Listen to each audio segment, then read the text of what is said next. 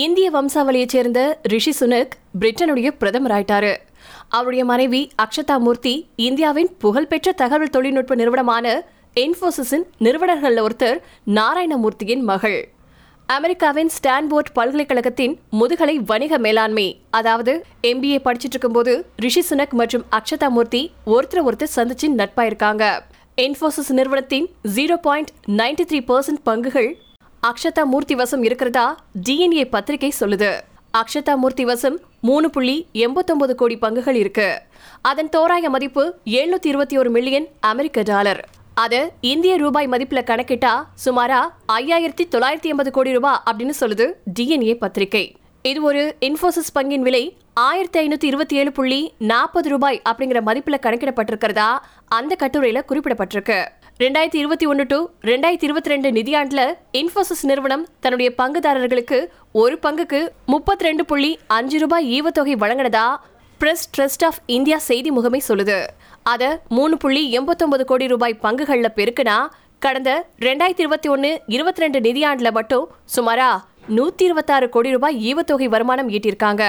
ரெண்டாயிரத்தி இருபத்தி ஒன்றாவது வருஷத்தில் இன்ஃபோசிஸ் ஒரு பங்குக்கு முப்பது ரூபாய் ஈவத்தொகையை கொடுத்துச்சு.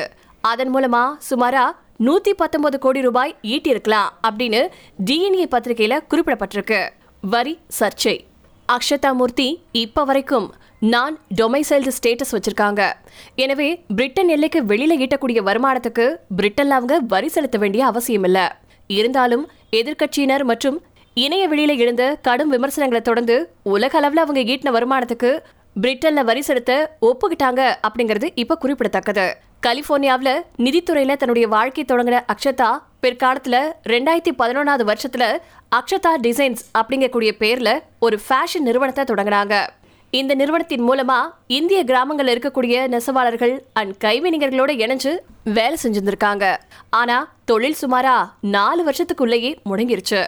அதை தொடர்ந்து Catamaran Ventures Digme Fitness New and Lingwood அப்படின்னு சில நிறுவனங்களில் இயக்குனராக இருக்கிறதும் அவங்களுடைய லிங்க்டின் பக்கம் சொல்லுது. அக்ஷதாவின் பின்னணி என்ன? அக்ஷதா மூர்த்தி பிறந்ததுல இருந்தே செல்வ செழிப்பான சூழல்ல வளரவே இல்லை. அக்ஷதா பிறந்ததையே தந்தை நாராயணமூர்த்தி அவங்களுடைய நண்பர் மூலமா தான் தெரிஞ்சுக்கிட்டாங்களா? காரணம் அவங்க வீட்டில் அந்த காலத்துல டெலிஃபோன் வசதி கூட இல்லையா அது போக அம்மா சுதாமூர்த்தி அண்ட் அப்பா நாராயணமூர்த்தி ரெண்டு பேருமே அவங்களுடைய வேலைகளை தக்க வச்சு கொள்ளவும் பணியில சிறக்கவும் மும்பைக்கு குடி போயிருக்காங்க. அப்போ அக்ஷதா தன்னுடைய தாத்தா பாட்டியோட கர்நாடகாவிலேயே தங்க வேண்டிய கட்டாயம் ஏற்பட்டிருக்கு அப்படின்னு பிபிசி வலைத்தளம் சொல்லுது.